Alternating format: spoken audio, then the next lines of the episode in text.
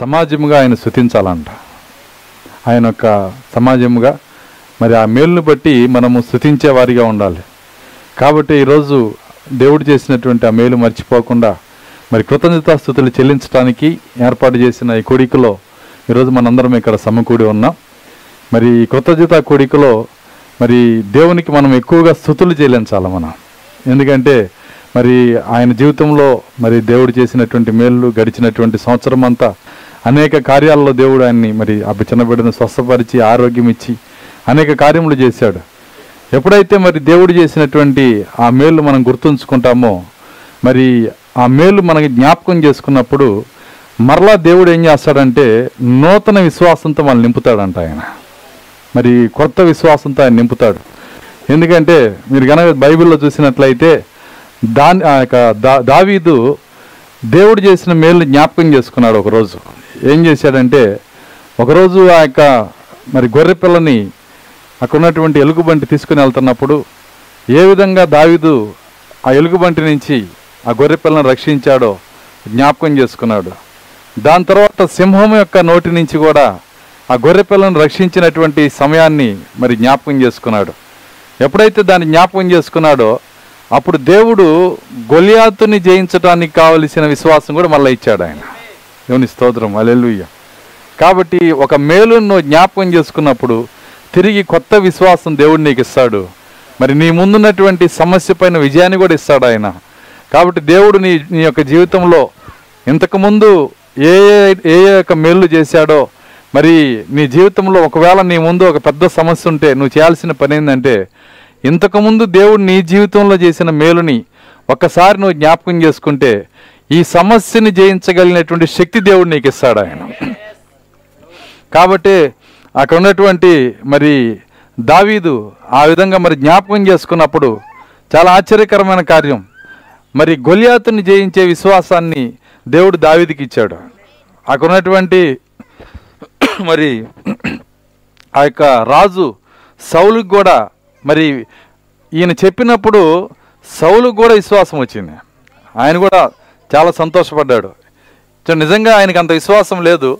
కానీ దావీదు ద్వారా బలపరచబడి మరి ఆ యొక్క ఫైట్లో రాజ్యాన్ని కూడా మరి మరి ఫనంగా పెట్టి దాన్ని కూడా ఫలం మరి ఫనంగా పెట్టి దావీదిని నించోబెట్టి ఆ యుద్ధానికి పంపించగలిగాడంటే దావీదు జ్ఞాపకం చేసుకున్నటువంటి ఆ యొక్క మేలుని జ్ఞాపకం చేసుకున్న కార్యాన్ని బట్టే సౌలు కూడా బలపరచబడ్డాడు అక్కడ. దేవుని స్తోత్రం. అలెలుయ్య మరి కాబట్టే ఈరోజు మరి దేవ్ దేవుని సేవకుడు మరి జాషువా గారు కూడా ఆయన యొక్క జీవితంలో మరి దేవుడు చేసిన మేళ్ళు మరి ఆయన నాతో పంచు మాతో పంచుకున్నాడు. ఆ చిన్న బిడ్డ మరి ఆ కడుపులో ఉన్నప్పుడే మరి మరి పుట్టినప్పుడు మరి ఉన్నటువంటి సమస్య అవన్నీ చెప్పినప్పుడు వాటన్నిటిలో కదలాడి చేసినటువంటి దేవుడు ఈరోజు మరి అవి మన జ్ఞాపకం చేసుకున్నప్పుడు రేపు రాబోయేటువంటి ఏదైనా ఒక సమస్య వచ్చినప్పుడు ఇంతకు ముందు చేసిన దేవుడు ఇప్పుడు కూడా చేయగలడు. దేవుని స్తోత్రం. అలెలుయ్య ఎందుకంటే యేసుక్రీస్తు నిన్న నేడు నిరంతరము ఏకరీతిగా ఉన్న దేవుడు ఆయన. కాబట్టి ఆ కారణాన్ని బట్టే మనము మరి దేవు ఆ యొక్క దేవుడు చేసిన మేలు మనం మర్చిపోకూడదు కానీ కృతజ్ఞతాస్థుతులు స్థుతులు చెల్లించేవారిగా ఉండాలి.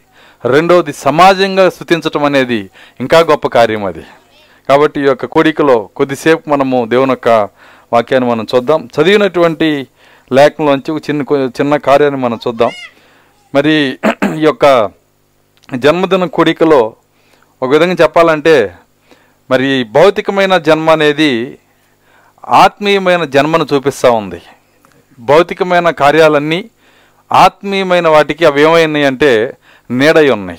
మీరు కనుక చూసినట్లయితే భౌతికంగా ఒక సూర్యుడు ఉన్నాడంటే ఆత్మీయంగా కూడా ఒక సూర్యుడు ఉన్నాడు.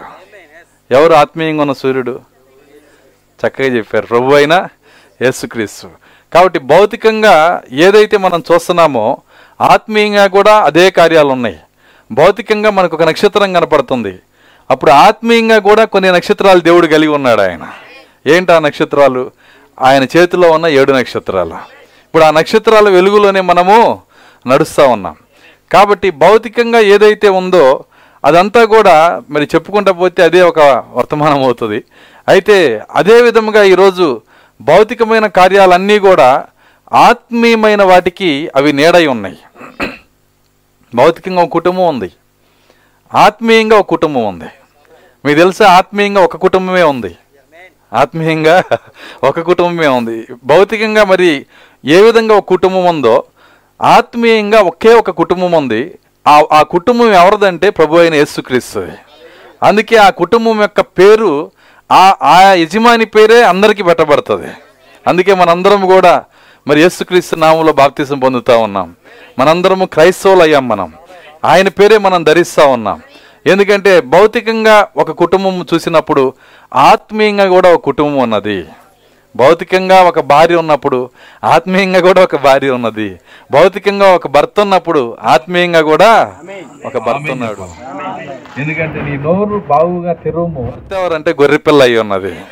సో ఈ విధంగా మరి అన్నీ కూడా ఒక నీడను పెట్టాడు ఆయన. జన్మను మనం చూసినప్పుడు అదేవిధంగా మరి ఆత్మీయంగా కూడా మరి ఒక జన్మ అనేది ఉంది. బైబిల్లో ఆయన ఏం ఆయన పెట్టిన కార్యం ఏంటంటే ఒకరోజు మనం చదివినటువంటి మూలవాక్యంలో మరి నికోదేమో ఆయన యేసుక్రీస్తు దగ్గరికి వస్తున్నాడు. వస్తున్నప్పుడు ఎందుకు వస్తున్నాడు అంటే యేసుక్రీస్తు దగ్గరికి? మరి యేసుక్రీస్తుని పొగట్టడానికి వస్తున్నాడు. యేసుక్రీస్తుని మెచ్చుకోవడానికి వస్తున్నాడు. ఆయన యేసుక్రీస్తుని మెచ్చుకోవడానికి వస్తూ- ఎప్పుడు వస్తున్నాడు అంటే బైబిల్ ఏం చెబుతుందంటే రాత్రిపూట వస్తున్నాడు అంట అంటే పొగిడే వ్యక్తి ఎప్పుడు రావాలి? పగలు రావాలి. కానీ ఎప్పుడు వస్తున్నాడంటే రాత్రిపూట వస్తున్నాడు. రాత్రిపూట లోపలికి వచ్చి ఆయన అంటున్నాడు పేతురు తలిపేసి వేసి అంటున్నాడు. ఎందుకంటే ఎవరైనా చూస్తారేమో అని భయపడుతున్నాడు. ఆ విధంగా లోపలికి వచ్చి ఏమంటున్నాడంటే యేసుక్రీస్తుతో మాట్లాడుతున్నాడు. ఆయన అంటున్నాడు బోధ కూడా నీవు దేవుని వద్ద నుండి వచ్చిన బోధకుడు అని మేము ఎరుగుదము దేవుడు అతనికి తోడై ఉంటేనే గాని నీవు నీవు చేయుచున్న సూచిక్రియలు ఎవడను చెయ్యలేడని ఆయనతో చెప్పాను. చూడండి దేవునితో యేసుక్రీస్తుతో ఏమంటున్నాడంటే నీవు దేవుని వద్ద నుంచి వచ్చిన బోధకుడు అని మేము ఎరుగుదుము. నేను ఎరుగుదుని కాదండి మేము ఎరుగుదుము అంటున్నాడు. మరి ఆ సంగతి ఎరిగినప్పుడు అతను నిజంగా ఎరిగి చెబుతున్నాడా ఎరగకుండా చెబుతున్నాడా అని యేసుకు తెలుసు బాగా. చూడండి ఆయన నిజంగా ఎరిగితే రాత్రిపూట రాడు. నిజంగా ఎరిగితే ఎప్పుడు వస్తాడు? పగలు వస్తాడు. చూడండి కాబట్టి ఆయన రాత్రిపూట వస్తున్నాడు. మరి వచ్చి ఏం చేస్తున్నాడంటే యేసుక్రీస్తునే పొగుడుతున్నాడు. నువ్వు నిజంగా దేవుని వద్ద నుంచి వచ్చిన బాధకుడు అని చెబుతున్నాడు. అయితే యేసుక్రీస్తుకి తెలుసు నిజముగా నమ్మాడా లేదా అని. వింటున్నారా? నిజముగా దేవుణ్ణి నమ్మాడా లేదా? నిజముగా యేసుని నమ్మాడా లేదా అని ఆయనకి తెలుసు. సో ఆయన ఎవరు జ- నికోదం ఎవరు కొత్తగా వచ్చిన విశ్వాసి కాదు. సో నా చిన్న ఒక మరి ఆయన కొత్తగా తెలుసుకున్న విశ్వాసి కాదు. ఆయన ఒక విధంగా చెప్పాలంటే ఇస్రాయేలీల్లో ఆయన ఆయన ఆయన యొక్క వర్తమానానికి లేకపోతే ఆయన కోటాలకి ఆయన యొక్క డేట్ దొరకడం కష్టం. అంటే పెద్ద ప్రీచర్ అనమాట ఆయన. ఇస్రాయిల్కే పెద్ద ప్రీచర్ ఆయన మరి పెద్ద బోధకుడు ఆయన. అలాంటి బోధకుడు మరి ఇస్రాయిల్కే గొప్ప బోధకుడు ఆయన. నెంబర్ వన్ ఎవరంటే గమలియల్లు నెంబర్ టూ నికోదేము. కాబట్టి అట్లాంటి బోధకుడు ఆయన మరి ఆయనకి అంత భక్తిలో ఉన్నాయని కూడా ఆయన చూసి యేసుక్రీస్తు ఏమంటున్నాడంటే ఆయన చూసినప్పుడు ఆయన ఎంతగా యేసును పొగుడుతున్నప్పటికి కూడా ఒక్క మాట అంటున్నాడు ఆయన. ఏమంటున్నాడు చదవండి ఇప్పుడు ఒకడు క్రొత్తగా జన్మిస్తే గాని నికోదయం చెప్పి ముగించడం అయిపోయింది. అందుకు యేసు అతనితో ఒకడు కొత్తగా జన్మించితేనే గాని అతడు దేవుని రాజ్యము చూడలేడని మీతో నిశ్చయముగా చెప్పుచున్నాను నేను. నీతో నీతో నిశ్చయముగా చెప్పుచున్నానన్ను ఒకడు కొత్తగా జన్మిస్తే గాని దేవుని రాజ్యం అతడు చూడలేడు. అంటే అర్థం ఏంటంటే ఓ నికోదేము నువ్వు నన్ను ఎంత పొగిడినా నేను ఒక కార్యాన్ని చెప్తున్నా నీవు తిరిగి జన్మించలేదు. కొత్తగా నీవు తిరిగి జన్మించలేదు. కాబట్టి నీవు జన్మించలేదు కాబట్టి నీకు దేవుని రాజ్యము చూసే శక్తి నీకు లేదు. ఒక విధంగా చెప్పాలంటే యేసుక్రీస్తు అస్సలు మొహమాట పడలేదండి ఆయన. ఆయన మొహమాటం లేకుండా పొగిడే వ్యక్తికే ఆపోజిట్గా మాట్లాడుతున్నాడు ఆయన. ఆయన ఆయన వ్యతిరేకంగా మాట్లాడాలని కాదు కానీ ఆయన స్థితిని ఆయన చూపిస్తున్నాడు. వింటున్నారా? కాబట్టి మరి మనం చర్చికి పోవచ్చు మనము పాస్టర్లుగా ఉండొచ్చు లేకపోతే మనము మంచి మరి విశ్వాసిగా ఉండొచ్చు యాభై సంవత్సరాల నుంచి చర్చిలో ఉండొచ్చు ఏ స్థితిలో అయినా ఉండొచ్చు నికోదేములాగా మనం ఉండొచ్చు కానీ తిరిగి జన్మించకపోయి ఉండొచ్చు. అర్థమవుతుందా? కాబట్టి ఇక్కడ మనం చూసినప్పుడు నికోదేము తిరిగి పుట్ల కాబట్టే ఆయన దేవుని రాజ్యాన్ని చూడలేకపోతున్నాడు. దేవుని రాజ్యం అంటే పరలోక రాజ్యం కాదండి. దేవుని రాజ్యం అంటే అది ప్ర- ఆయన ఏమంటున్నాడంటే దేవుని రాజ్యము మీలో ఉన్నదన్నాడు ఆయన. మీ మధ్య ఉన్నదని ఇక్కడ తెలుగులో రాశాడు. కానీ అది ఎక్కడ ఉందంటే మీలో అర్థమవుతుందా? మీలో ఉన్నది అంటున్నాడు కాబట్టి ఆ దేవుని రాజ్యము మనలో ఉన్నప్పుడు ఆ దేవుని రాజ్యాన్ని చూసే శక్తి ఎవరికి ఉంటుందంటే తిరిగి జన్మించిన వాళ్ళకే ఉంటుందంట. అంటే తల్లిదండ్రుల ద్వారా మనం పుట్టాము మన శరీరం తల్లిదండ్రుల ద్వారా వచ్చింది.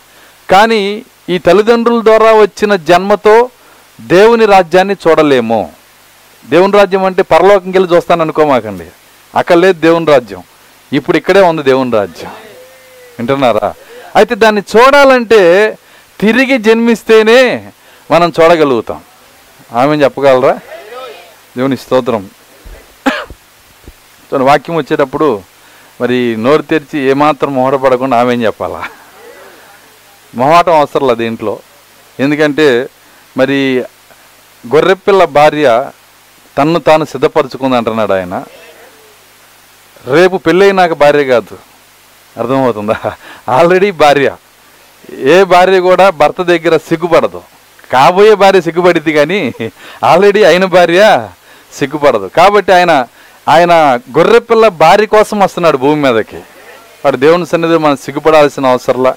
ఎందుకంటే ఆయన మన తండ్రి. ఇది మన దేవుని యొక్క రాజ్యం మన రాజ్యం అయి ఉంది. కాబట్టి మనం సిగ్గుపడాల్సిన అవసరంలా మనం భయపడాల్సిన అవసరంలా.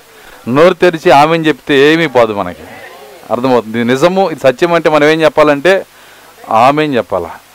ఎందుకంటే నీ నోరు బాగుగా తెరువుము దాన్ని నేను నింపేదని అన్నాడు. సోదరులు దాని వెనకాలే చెప్పేస్తున్నారు. చూడండి అక్కడ నీ నోరు బావుగా తెరువుము దాన్ని నేను నింపేదను. దేంతో నింపుతాడు? చూడండి ఆత్మతో. అర్థమవుతుంది ఆత్మతో నింపే దేవుడు. కాబట్టి దేవుని సన్నిధిలో మనం నోరు తెరిచే వాళ్ళగా ఉండాలా? దేవుని స్థుతించే వారిగా ఉండాలి. చూడండి నోరు తెరిచి ఆమె చెప్పేవారిగా ఉండాలి? అప్పుడు పరిశుద్ధాత్మ మన మీదకి వస్తాడు ఆయన. మన లోపలికి వస్తాడు ఆయన. దేవుని స్తోత్రం. అలెలుయ్య చూడండి ఇక్కడ ఆయన ఏమంటున్నాడంటే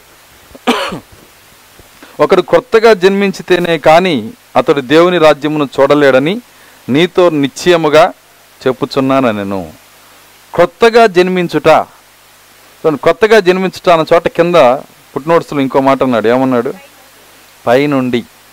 కొత్తగా జన్మించటం అంటే అర్థం ఏంటంటే వాడు మొదట పైనుంచి పుట్టాలంట. పైనుంచి రావాలి. అంటే దాని అర్థం ఏంటంటే రెండు రకాల జనాంగాల గురించి యేసుక్రీస్తు మాట్లాడుతున్నాడు ఇక్కడ. ఒకటి పైనుంచి వచ్చేవాళ్ళు రెండు కింద నుంచి వచ్చేవాళ్ళు. పైనుంచి వచ్చేవాళ్ళు ఉన్నారు కింద నుంచి వచ్చేవాళ్ళు ఉన్నారు. ఈ రెండు రకాల జనాంగాలు బైబిల్ అంతట్లో ఆదికాండం నుంచి ప్రకటన దాకా దేవుడు చూపించుకుంటా వస్తున్నాడు. నువ్వు గనక పైనుంచి వస్తేనే నీటి ద్వారా ఆత్మ ద్వారా నువ్వు జన్మించగలుగుతావు. నువ్వు పైనుంచి పుట్టకుండా ఈ జన్మ నువ్వు తీసుకోలేవు. సో నీటి ద్వారా జన్మించుట అంటే ఏంటి? నీటి వద్దకు వచ్చినప్పుడు ఆయన నామం ధరించుకొనుట. నువ్వు నీటి దగ్గరకు వచ్చినప్పుడు ఆయన నామాన్ని తిరస్కరించావంటే నువ్వు పయనించి రాలా? అర్థమవుతుందా? నీటి దగ్గరకు వచ్చినప్పుడు ఆయన నామాన్ని నువ్వు అంగీకరిస్తే యేసుక్రీస్తు నామాన్ని నువ్వు అంగీకరించి ఆయన నామంలో నువ్వు బాప్తీసం తీసుకుంటే నువ్వు పైనుంచి వచ్చావని అర్థం అక్కడ. మనం ఎంత భక్తులమైనా అవ్వచ్చు. నికోదేములాగా ఇస్రాయెల్లో గొప్ప బోధకుడిగా అయినా ఉండొచ్చు. కానీ సూత్రం సూత్రమే వాక్యము వాక్యమే. ఆయన వాక్యం ఏమంటుందంటే మరి ఖచ్చితంగా నీటి ద్వారా ఆత్మ ద్వారా తిరిగి జన్మించాలంటున్నాడు ఆయన. ఆయన ఆ మాట కూడా చెప్తాడు చూడండి ఇక్కడే. మూడో అధ్యాయము. ఐదో వచనం. ఒకడు నీటి మూలముగాను ఆత్మ మూలముగాను జన్మించితేనే గాని దేవుని రాజ్యములో ప్రవేశించలేడని మీతో నీతో నిత్యముగా చెప్పుచున్నాను. ఒకడు నీటి మూలముగాను ఆత్మ మూలముగాను జన్మించితేనే గాని. ఈ జన్మ ఎలా జరగాలంటే ఒకటి నీటి మూలంగా జరగాలి రెండు ఆత్మ మూలంగా జరగాలన్న. పరిశుద్ధాత్మ వల్ల మనము జన్మించాలి. మనం పరిశుద్ధాత్మలో జన్మించాలంటే మొదటగా మనకు కావలసిన కార్యం ఏంటంటే మొట్టమొదట మనము నీటి వలన జన్మించాలి. అదే అపస్సుల కార్యం చెబుతుంది మనకి. ప్రతివాడు మారు మనసు పొంది పాప క్షమాపణ నిమిత్తము యేసు క్రీస్తు నామములో బాప్తిస్మం పొందుడి అప్పుడు పరిశుద్ధాత్మని వరం పొందుదురు. అప్పుడు అంటున్నాడు. అప్పుడు అంటే ఏంటి షరత్ వింటున్నారా? అప్పుడు అనే మాటకి అర్థం ఏంటంటే అది షరతు. చూడండి నీకు నీకు నువ్వు నువ్వు ఏదైనా ఒకటి కావాలి కావాలని వెళ్ళినప్పుడు కొంతమంది షరతులు పెడుతుంటారు. అప్పుడు ఇస్తాను నేను. అప్పుడు చేస్తాను నేను. అప్పుడు అంటే ఏంటంటే షరత్ అది. ఇప్పుడు పరిశుద్ధాత్మ ఇవ్వటానికి కూడా దేవుడు ఒక షరతు పెట్టాడు. ఎప్పుడు ఇస్తానంటున్నాడు పరిశుద్ధాత్మని? ప్రతివాడు మారు మనసు పొంది పాప క్షమాపణ నిమిత్తము యేసు క్రీస్తు నామములో బాప్త్యసం పొందుడి అప్పుడు నేను పరిశుద్ధాత్మని ఇస్తాను. తను కాబట్టి ఈరోజు ఎంత గొప్ప సమయంలో మనం జీవిస్తున్నామంటే యేసుక్రీస్తునామ బాప్తీసం తిరిగి మనకి ఇవ్వబడింది. ఎందుకు ఇవ్వబడిందంటే మనం పరిశుద్ధాత్మను పొందుకోవటానికి. తను పరిశుద్ధాత్మ లేకుండా మరి ఆత్మ వల్ల మనం జన్మించలేము. ఆత్మ లేకుండా జన్మే లేదు. ఆత్మ వస్తేనే ప్రవక్త ఈ గడియకు వచ్చి పంపించబడిన ప్రవక్త ఏమంటున్నాడంటే పరిశుద్ధాత్మ వల్ల నువ్వు జన్మించి జన్మించినప్పుడు నీకేం జరిగిద్దంటే వాక్యం నీకు తెరవబడిద్ది అన్నాడు ఆయన. వాక్యం నీకు తెరవబడుతుంది. అందుకే బైబిల్లో మాట యేసుక్రీస్తు కూడా ఒక మాట చెప్పాడు. ఏమన్నాడంటే ఆయన అన్న మాట ఏంటంటే మరి పరిశుద్ధాత్మ వచ్చినప్పుడు నువ్వేదో భాషలు మాట్లాడతావని యేసుక్రీస్తు స్వయంగా చెప్పలేదు. అద్భుతాలు చేస్తావని చెప్పలేదు. స్వస్థతలు చేస్తావని చెప్పలేదు. ఇవన్నీ చెప్పలేదు. యేసుక్రీస్తు నోరు తెరిచి పరిశుద్ధాత్మ వచ్చినప్పుడు నువ్వేం చేస్తావని చెప్పాడంటే నీవు సర్వ సత్యంలోకి వెళ్తావన్నాడు ఆయన. మీరు ఇంటికి వెళ్ళి చదవండి యోహాను సువార్తలు అంటున్నాడు. ఏమంటున్నాడు? ఎక్కడికి వెళ్తామంటే మనము? సర్వసత్యంలోకి. సో అయితే ఈరోజు లోకం అందరు అందరి దృష్టిలో పరిశుద్ధాత్మ ఒక వ్యక్తిలో ఉంటే గుర్తు ఏంటంటే ఎగిరెగిరి మరి భాషలు మాట్లాడితే మరి స్వస్థతలు చేస్తే అద్భుతాలు చేస్తే మరి దెయ్యాల వదలు కొడితే కొంతమంది లెక్కేసుకుంటారు నేను మూడు వందల దెయ్యాల వదలు కొట్టానండి నేను నాలుగు వందల దెయ్యాల వదలు కొట్టానండి నువ్వు ఎన్ని దెయ్యాల వదలు కొట్టినా ఎన్ని స్వస్థతలు చేసినా ఎన్ని అద్భుతాలు చేసినా ఎన్ని ప్రవచనాలు చేసినా వాళ్ళందరూ ఎక్కడున్నారంటే మత సువార్త ఏడో అధ్యాయంలో ఉన్నారు. ఏం చేస్తున్నారు ఏడో అధ్యాయంలో? ప్రభువా ప్రభువా నీ నామమును అద్భుతాలు చేయలేదా? నీ నామమును స్వస్థతలు చేయలేదా? నీ నామమును దయ్యాలు వదలగొట్టలేదా నీ నామమును ఇది చేయలేదా అది చేయలేదా అంటే యేసుక్రీస్తు అంటున్నాడు. అసలు మీరెవరో నాకు తెలియదు అంటున్నాడు ఆయన. ఇన్ని చేసిన వాళ్ళని ఏమన్నాడు ఆయన? అక్రమము చేయవారులారా? తను రీజన్ చెబుతున్నాడు ఆయన. అక్రమము చేశారంట. ఏంటి అక్రమం? క్రమం తప్పారు. ఏంటి క్రమము? మారు మనసు పొంది యేసుక్రీస్తునామలో బాప్తీసం పొందాల్సిన వాళ్ళు బాప్తీసం తీసుకోవాలా? పరిశుద్ధాత్మ వరం లేదు వారి లోపల. క్రమం లేదు. క్రమం లేకుండా ఇవన్నీ చేస్తున్నారు. అద్భుతాలు చేస్తున్నారు స్వస్థతలు చేస్తున్నారు దయ్యాల వల్ల కొడుతున్నారు అన్నీ చేస్తున్నారు. క్రమము లేకుండా ఎన్ని చేసినా దేవుడు దాన్ని అంగీకరించడు. ఆయన అంటున్నాడు మీరెవరో నాకు తెలియదు. నా ఇద్దరు నుంచి వెళ్ళిపోండి. వాస్తవంగా చెప్పాలంటే అన్నీ చేసిన వాళ్ళు పాస్టర్లేనండి. అర్థమవుతుందా? అవన్నీ చేసిన వాళ్ళు ఎవరంటే పాస్టర్లే. లెక్క పెట్టలేనంత మంది పాస్టర్లు. ఒక్కొక్కరు మీటింగ్ పెడితే ఒక ఊర్లు నిండిపోతాయి. అట్లాంటి వాళ్ళు అంతా అక్కడికి వచ్చి అయ్యా మేము తెలియదా నీకు? ఆయన అసలు మీరెవరో నాకు తెలియదు. సో అవన్నీ కూడా ఏంటంటే ఆత్మ ఇచ్చే వరాలు అవన్నీ. ఆత్మ ఇచ్చే వరాలు. వరములు కాదు మనకు కావాల్సింది. వరములు ఇచ్చే దాత కావాలి మనకి.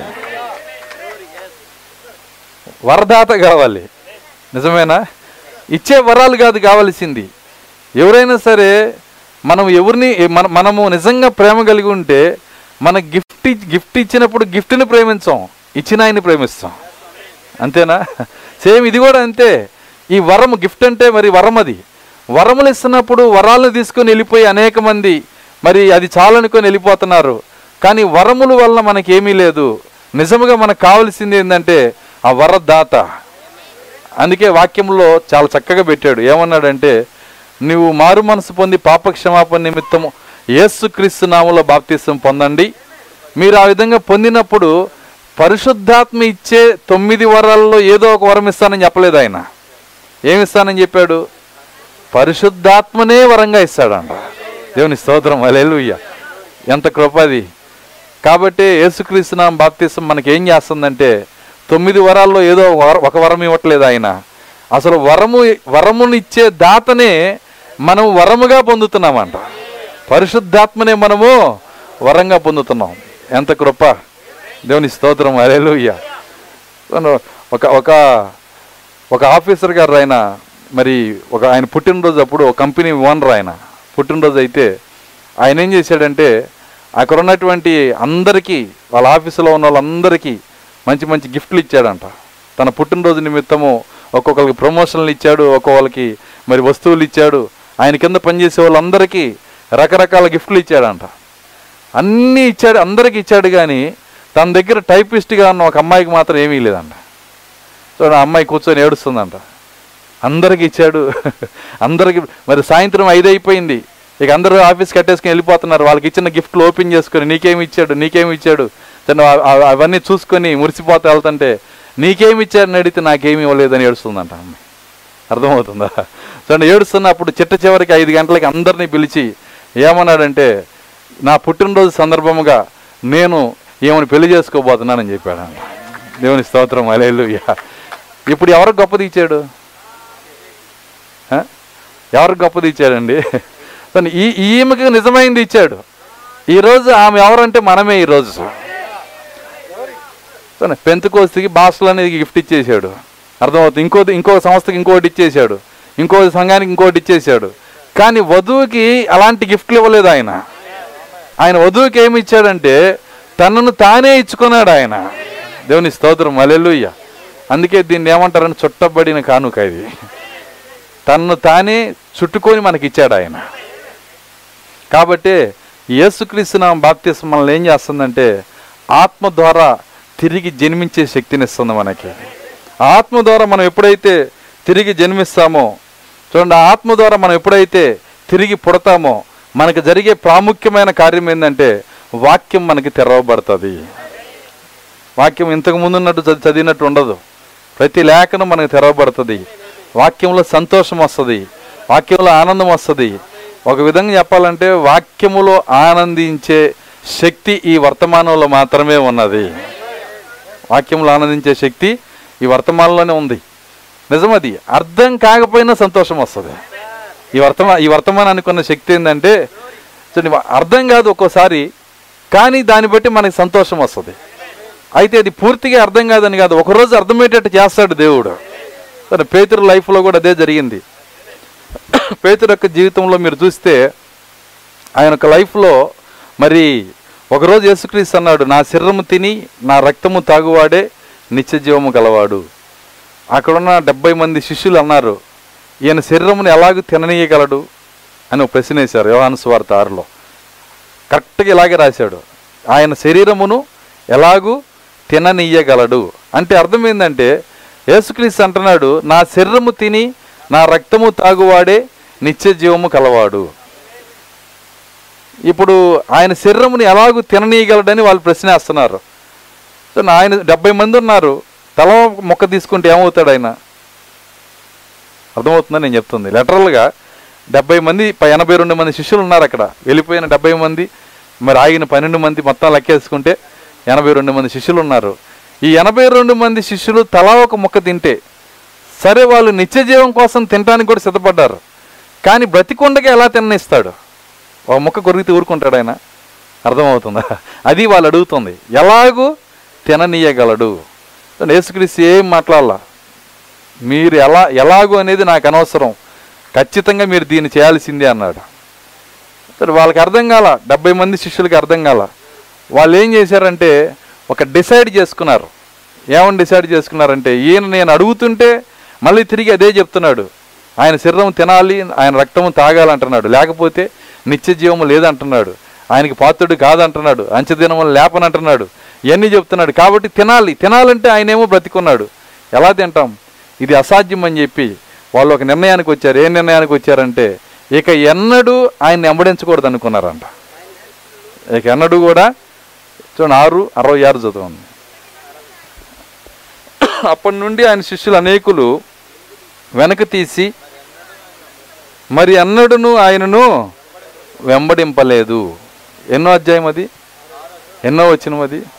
మూడు గెలపండి అది. ఆరు వందల అరవై ఆరు కింద నిత్య ఎడబాటులోకి వెళ్ళిపోయారు వాళ్ళు. ఇంకెన్నడూ యేసు దగ్గరికి రాలా. కానీ అక్కడ ఒక ఎన్నుకోబడిన విత్తనం ఉంది. ఎవరది? పేతురు. చూడండి ఆ పేతుర్ని వాళ్ళు వెళ్తూ వెళ్తూ అడిగారు. నువ్వు మొదటి నుంచి పెద్దోడివి మాకు మాకు నాయకుడివి ఇప్పుడు మేము వెనక్కెళ్ళాలనుకుంటున్నాం. మాతో పాటు నువ్వు కూడా రా అంటే పేతురు అన్నాడు నేను రానన్నాడు. అట్లయితే దాని అర్థం నువ్వు చెప్పు నాకు తెలియదు అన్నాడు. ఆయన ఏం చెబుతున్నాడు అర్థం నాకు తెలీదు. మరి రావచ్చు కదా నేను రాను. ఎందుకు రావు? ఆయన చెప్పేది అర్థం కాకపోయినా ఏదో సంతోషం నా లోపల ఉందన్నాడు ఆయన. ఒక వ్యక్తికి అలాంటి సంతోషం ఉంటే ఏదో ఒకరోజు దేవుడు నిలబెడతాడు. వాక్యం చెప్పేటప్పుడు మరి ఆ సంతోషం మనలో ఉండాలి.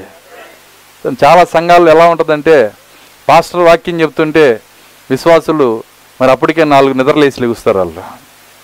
వాళ్ళు వాళ్ళు వాళ్ళు కొంత కొన్ని సంఘాల్లో నేను చూశాను వాళ్ళకి సంఘాల్లో పిల్లర్స్ ఉంటాయి. సంఘ పెద్దలు మాత్రమే పిల్లర్స్ని వాళ్ళు ఎన్నుకుంటారు. ఆ పిల్లర్ దగ్గర ఎవరు కూర్చోకూడదు రిజర్వేషన్. ఎందుకంటే పాటలు పాడినంతసేపు ఉద్యోగంగా ఆడతారు.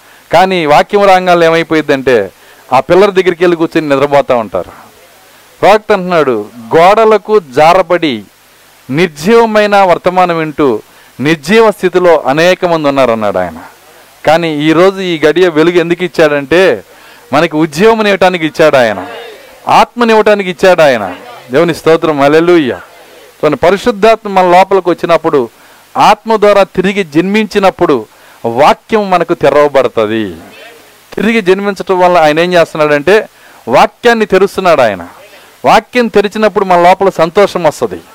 సో యేసుక్రీస్తు ఒక మాట అన్నాడు వచ్చి పేతురు ఆ శిష్యులను చూసి మీరు కూడా వెళ్ళిపోవాలనుకుంటున్నారా? అన్నాడు ఆయన. మీరు వెళ్ళొద్దు దయచేసి బతిలాడుతున్నా అనలేదు ఆయన. ఎందుకంటే ఆయనకు తెలుసు నిజ విత్తనము సేవకుని దాటి వెళ్ళదు అని. నిజమైన విత్తనం సేవకుని దాటి ఎక్కడికి పోదు. ఆయన ధైర్యం ఆయనకి. నా గొర్రెలు నా స్వరం విన్నాడు ఆయన. ఎక్కడున్నా సరే ఆయన గొర్రెలు ఆయన స్వరం వింటాయి. కాబట్టి మరి ఆయన మీరు కూడా వెళ్ళాలనుకుంటున్నారా అని అడిగినప్పుడు పేతురు ఏమంటున్నాడంటే ప్రభువా ఎక్కడికి వెళ్తాము? నీవే నిత్య జీవపు మాటలు కలవాడవు చూడండి, నీ నిత్య జీవపు మాటలు గలవాడు నీవే. మేము నికోదయం ప్రసంగం విన్నాము. మేము గమలియలు ప్రసంగం విన్నాము. మేము ప్రధాన యాజకుడి ప్రసంగం విన్నాము. అర్థమవుతుందా? అనేక మంది పాస్టర్ల ప్రసంగం విన్నాం కానీ ఈ విధంగా హృదయం గంతులేసింది ఇక్కడ మాత్రమే నాకు. దేవుని స్తోత్రం. అలెలుయ్య దాని పేరే వర్తమానము. అలెలుయ్య కాబట్టి ఆ స్థితి మనకి రావాలంటే మొదట ఆత్మ ద్వారా మనం తిరిగి జన్మించాలి. ఆ జన్మ జరగాలి. జన్మ జరిగితేనే వాక్యం మనకు తెరవబడుతుంది. లేదంటే ఎన్ని సంవత్సరాలు మనం చర్చికి వచ్చినా మనము ఆ వాక్యమును మనం గ్రహించలేము వాక్యాన్ని మనము చూడలేము. కాబట్టి వాక్యమును ఆరాధించే శక్తి ఎవరికి ఉందంటే కేవలము ఆ యొక్క వాక్య వధువుకు మాత్రమే ఉంది ఈరోజు అంద అందరూ వాక్యాన్ని ఆరాధించలేరు. అన్ని అన్ని సంఘాలు ఆరాధించ ఆరాధించడం అంటే అర్థం ఏంటంటే ఆరాధన అంటే అర్థం ఏంటంటే సంతోషించడం ఈ మాట అర్థం చేసుకోవాలి మొట్టమొదట. ఆరాధన అంటే అర్థం ఏంటంటే సంతోషించటం. దేవుని సన్నిధికి వచ్చి ఏమి సంతోషం లేకుండా అట్ట వచ్చాం అట్ట మిలిటరీ వాళ్ళకి వెళ్ళిపోయాం అనుకోండి. అది ఆరాధన కానే కాదు. వాక్త అంటున్నాడు. ఆయన ఏమంటున్నాడంటే ఆరాధన అంటే సంతోషము. ఇప్పుడు ఇప్పుడు ఇప్పుడు క్రికెట్ జరుగుతుంది. వరల్డ్ కప్ ఏదో జరుగుతుంది. దాంట్లో సంతోషపడతా ఉంటారు అనేక మంది టీవీ పెట్టుకొని. సో దాన్ని వాడు ఏం చేస్తున్నాడంటే ఆరాధిస్తున్నాడు. వింటున్నారా? చూడండి మళ్ళీ మళ్ళీ సమయం ఇప్పుడు ఎనిమిదిన్నర ఎనిమిదిన్నర అవుతుంది.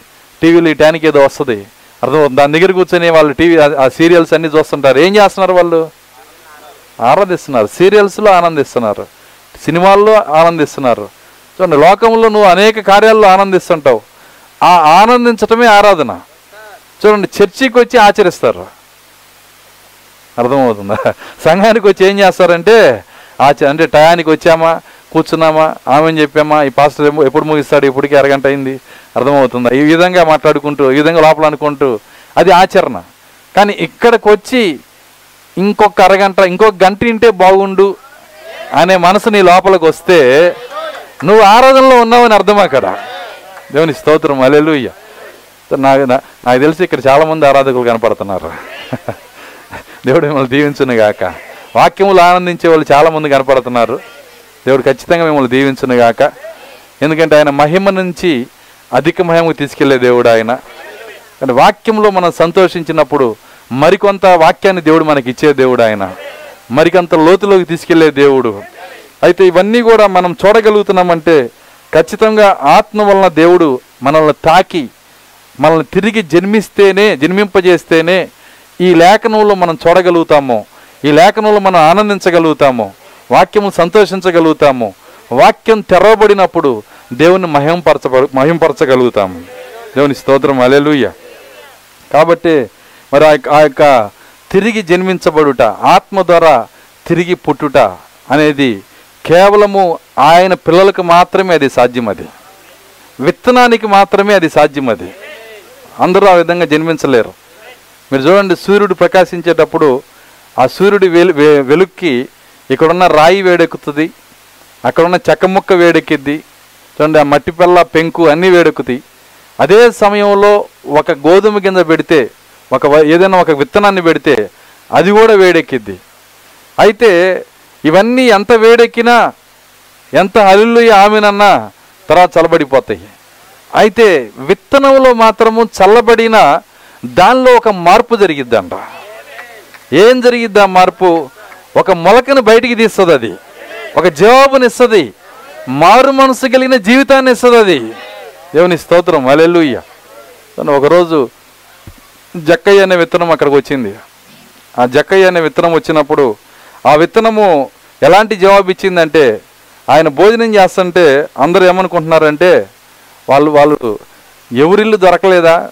ఈయన పాపిపోయిన జక్కయ్య ఇంటికి వెళ్ళాడు. వాళ్ళందరూ అనుకుంటున్నారు.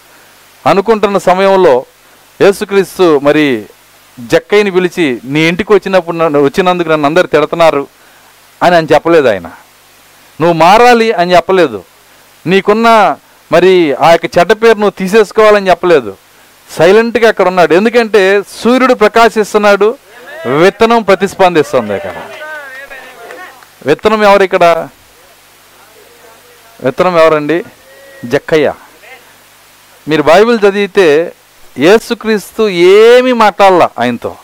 కానీ ఆయన ఏం చేశాడంటే ఆయన లేచి నిలబడి ఆ విందులో పైకి లేచి నిలబడి ఒక మాట అన్నాడు. ఏమన్నాడంటే నేను ఎవరి దగ్గర అయితే అన్యాయంగా తీసుకున్నానో వాళ్ళకి నాలుగు రెట్లు ఇక్కడ ఇస్తాను నేను అంటున్నాడు ఆయన.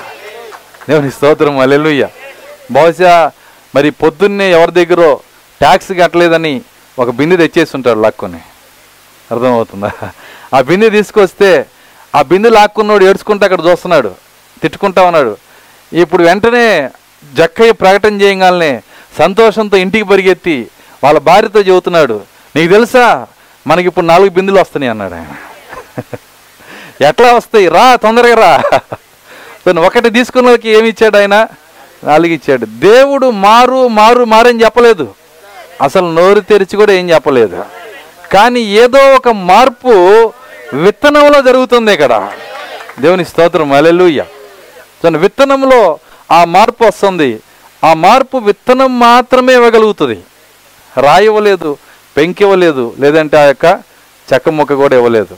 మరి నువ్వు విత్తనం అయితే ఖచ్చితంగా నిజమైన మారిన జీవితాన్ని దేవునికి ఇవ్వగలుగుతావు. దేవుని స్తోత్రం. అలెలుయ్య ఖచ్చితంగా అలాంటి జీవితాన్ని నువ్వు ఇవ్వగలుగుతావు. అయితే మొట్టమొదటి నువ్వు చేయాల్సిన పని ఏంటంటే ఆ నీతి సూర్యుని కలుసుకోవాలి. ఆత్మ ద్వారా నీటి ద్వారా ఆత్మ ద్వారా తిరిగి జన్మించాలి. సో అక్కడికి రావాలి మనం. ఆ జన్మ దాకా మనం రావాలి. అయితే జన్మ ఇవ్వాలంటే ఆయన షరతు పెట్టాడు. షరతు మర్చిపోకూడదు. ఎవరైనా సరే మరి తండ్రి యొక్కయు కుమారుని యొక్క పరిశుద్ధాత్మ నావల బాప్తీసం పొందితే దేవుడు ఆ యొక్క ఆత్మ వల్ల జన్మని ఇవ్వలేడు పరిశుద్ధాత్మని ఇవ్వలేడు. ఆత్మ వరాన్ని ఇవ్వలేడు. అందుకే వాళ్ళని ఏం చేస్తున్నాడంటే వాళ్ళకి భాషలు ఇస్తున్నాడు ప్రవచనాలు ఇస్తున్నాడు స్వస్థత వరం ఇస్తున్నాడు. అవి చూసుకుని వాళ్ళు ఏమనుకుంటున్నారంటే ఇంకేముంది ఆత్మ దొరికింది నాకు అనుకుంటున్నారు? కానీ ఎప్పుడైతే యేసుక్రీస్తు దగ్గరికి వెళ్ళి వాళ్ళు నిలబడుతున్నారో అక్కడ యేసుక్రీస్తు ఏమంటున్నాడంటే మీరెవరో నాకు తెలియదు అంటున్నాడు. ఎంత భయంకరమైన స్థితి చూడండి. నిజంగా మరి ఒకప్పుడు నువ్వు బాగా జీవించావు తర్వాత పడిపోయావు అన్న ఒక ఆదరణ ఉండేది. అసలు మీరెవరో నాకు తెలియదు అంటున్నాడు ఆయన. ఎంత భయంకరమైన స్థితి. ఆ స్థితికి మనం వెళ్ళకుండా ఉండాలంటే మరి ఆ వరములు లేదంటే అక్కడ ఉన్నటువంటి ఆత్మ ఇచ్చేటువంటి తొమ్మిది వరాల కార్యాలతో మనం మోసపోకూడదు కానీ మనం చేయాల్సిన కార్యం ఏంటంటే పరిశుద్ధాత్మని వ్యక్తిగా మన లోపలికి తీసుకోవాలి. మనం తిరిగి జన్మించాలి. ఆయన మనలో జీవించాలి. ఆయన వ్యక్తిగా మన లోపలికి తీసుకున్నప్పుడు ఏమైందంటే ఆయన జీవించిన జీవితమే మనం జీవిస్తాము. ఒక విధంగా చెప్పాలంటే యేసుక్రీస్తు మరి చీర కట్టుకుంటే ఎట్లా ఉంటుందో ఎట్లా ఉంటుంది. అర్థమవుతుంది. యేసుక్రీస్తు ప్యాంట్ షర్ట్ వేసుకుంటే ఎట్లా ఉంటుందో అలాగే ఉంటుంది. అంటే అర్థమైందంటే అందరూ కూడా యేసుక్రీస్తుగా మారిపోతారు. ఒక అత్త యేసుక్రీస్తే కోడలు యేసుక్రీస్తే అర్థమవుతుందా? నీ ఫ్రెండు యేసుక్రీస్తే నీ స్నేహితుడు యేసుక్రీస్తే స్నేహితురాలు యేసుక్రీస్తే అందరూ క్రీస్తుగా మారిపోతారు. అప్పుడు ఒకరి నుంచి ఒకరికి సమస్య కూడా రాదు. ఆమె చెప్పగలరా? ఎప్పుడైతే క్రీస్తు ఆత్మ గనక లోపలికి వస్తుందో వాళ్ళ పాత స్వభావాన్ని ఆ ఆత్మ ఏం చేస్తాడంటే తీసేస్తాడు ఆయన. అందుకే బైబిల్ ఏం చెప్తుందంటే ఆత్మ చేత శరీర క్రియలు చంపిన ఎడల మీరు జీవించెదరు అని చెప్పాడు ఆయన. సో నీ లోపల ఉన్న క్రియలు చంపి నిన్ను తిరిగి నిలబెట్టేది ఎవరంటే ఆ పరిశుద్ధాత్మే. ఆ పరిశుద్ధాత్మ నీ లోపలికి వస్తేనే ఆ నిజం మార్పు వస్తుంది. లేదంటే నువ్వు బాప్తీసం పొందక ముందు ఎలా ఉన్నావో మరి పొందిన తర్వాత మరింత చెడ్డగా మారుతావు నువ్వు. పొందక ముందు ఒక విధంగా ఉంటే చాలామంది అంటారు పొందక ముందే బాగున్నారండి పొందినాక ఇట్లా అయిపోయారు.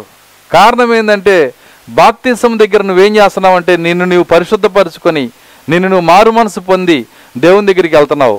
ఆ విధంగా వెళ్ళినప్పుడు మరి పరిశుద్ధాత్మ నీ లోపలికి రాకపోతే ఏమైందంటే శుద్ధి చేయబడినటువంటి ఇల్లును చూసినప్పుడు ఈసారి లోపలికి ఏడు వస్తాయంట లోపలికి ఎన్ని వస్తాయండి ఏడు వస్తాయి ఎందుకంటే అది శుద్ధీకరించబడిన ఇల్లుగా ఉంది కానీ యజమాని ఉన్న ఇల్లుగా లేదు. మీరు గమనించండి ఒక ఇల్లు కట్టినాక దాన్ని చక్కగా నిర్మించిన తర్వాత ఆ ఇంట్లో కనుక ఒకవేళ యజమాని రాకపోతే యజమాని అందులో కాపురం పెట్టకపోతే అందులోకి ఏం వెళ్తాయి అంటే అన్ని కుక్కలు అందులోకి వెళ్తాయి. చివరికి పందులు వెళ్తాయి. సాలుపురుగులు వెళ్తాయి పాములు వెళ్తాయి సమస్త జీవులు అందులోకి వెళ్ళి కాపురం పెడతాయి. ఎందుకంటే యజమాని అక్కడ లేడు. కానీ యజమాని అందులోకి వస్తే ఏదైనా లోపలికి వస్తే కొట్టి తరిమేస్తారు వాళ్ళు. కాబట్టి మనము కూడా ఈరోజు ఎలా ఉండాలంటే యజమాని హృదయంలో ఉన్న ఇంటిగా మనం ఉండాలి. మన లోపలికి ఆయన రావాలి. ఆత్మ ద్వారా మనము తిరిగి జన్మించాలి. ఎప్పుడైతే ఆత్మ ద్వారా మనం తిరిగి జన్మిస్తామో ఆత్మ ద్వారా మనం నడిపించబడతాము. ప్రతి కార్యములో ఆయన మనలోని నడిపిస్తాడు. మన సొంత జ్ఞానంతో నడిచేది వేరు ఆత్మ ద్వారా నడవటం వేరు. సొంత జ్ఞానంతో నడిస్తే ఏమైందంటే మనం ఎక్కడో చోట మనం పడిపోతాము. కానీ పరిశుద్ధాత్మ వచ్చినప్పుడు మనల్ని నడిపించేటప్పుడు మనము శోధనలోకి వెళ్తాము ఇబ్బందుల్లోకి వెళ్తాము కష్టాల్లోకి వెళ్తాము ఎక్కడికి వెళ్ళినా తిరిగి మనం నిలబడతాము. ఎందుకంటే మనం నిలబెట్టేది ఎవరంటే పరిశుద్ధాత్మే. మన సొంత జ్ఞానం మనలోంచి తీసేస్తాడు దేవుడు ఆయన. దేవుని స్తోత్రం. అలెలుయ్య సో ఒక ఒక రైతు ఆయన ఏం చేశాడంటే ఆయన సొంత జ్ఞానంతో ఆలోచన చేశాడు. ఆయన ఒకరోజు దేవునితో అడిగాడంట ఏమని అడిగాడంటే ప్రభువా నిజంగా నీకు వ్యవసాయం చేయటం తెలియదు అన్నాడంట నిజంగా నీకు వ్యవసాయం చేయటము తెలియదు. ఎందుకంటే వర్షం ఈ యొక్క ఈ యొక్క పంటకి ఎంత వర్షం కావాలో అంతకంటే ఎక్కువ ఇస్తున్నావు. ఎంత గాలి కావాలో అంతకంటే ఎక్కువ ఇస్తున్నావు. నువ్వు ఇచ్చిన గాలికి ఏమవుతుందంటే పంట అటు పడిపోతుంది ఇటు పడిపోతుంది. అది అది రాలిపోతుంది కింద పడిపోతుంది. నాకు కనుక ఆ పవర్స్ ఉంటే నేను ఎంత చ- ఎంత చక్కగా వ్యవసాయం చేస్తానంటే అని అనుకున్నాడంట. అనుకున్నప్పుడు ఆ- కథలో చక్కగా రాశారు.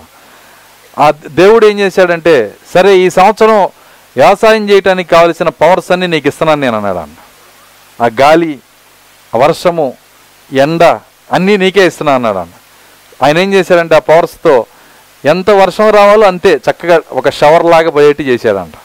దాని తర్వాత ఎంత గాలి కావాలో అంతే. అంతకు మించి అది కింద పడిపోయి అంత గాలి ఇవ్వలేదంట దాని తర్వాత ఎంత ఎండ కావాలో అంతే. అన్నీ కంట్రోల్ చేసి ఇచ్చాడంట. ఇచ్చినప్పుడు పంట బాగా పండింది. చక్కగా మరి కంకులు వేసినాయి. వేసినప్పుడు ఆ రైతు వెళ్ళి ఆయన అనుకున్నాడంట చూసావా నేను వ్యవసాయం చేస్తే ఎట్లా పండిందో? ఆయన ఇచ్చినప్పుడు అక్కడక్కడ పడిపోయి రాలిపోయి అన్నీ చాలా ఘోరంగా జరుగుతుండేది.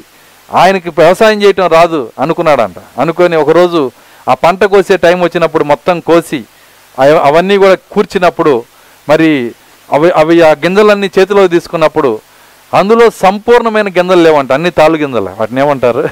రచ్చు గింజలు తాళ్ళు గింజలు ఏదో. ఆయన చూసి ప్రభువా నాకు తినడానికి తిండి లేదు ఇప్పుడు. నేను నేను- నేను మంచి వ్యవసాయం చేస్తాను అనుకున్నా.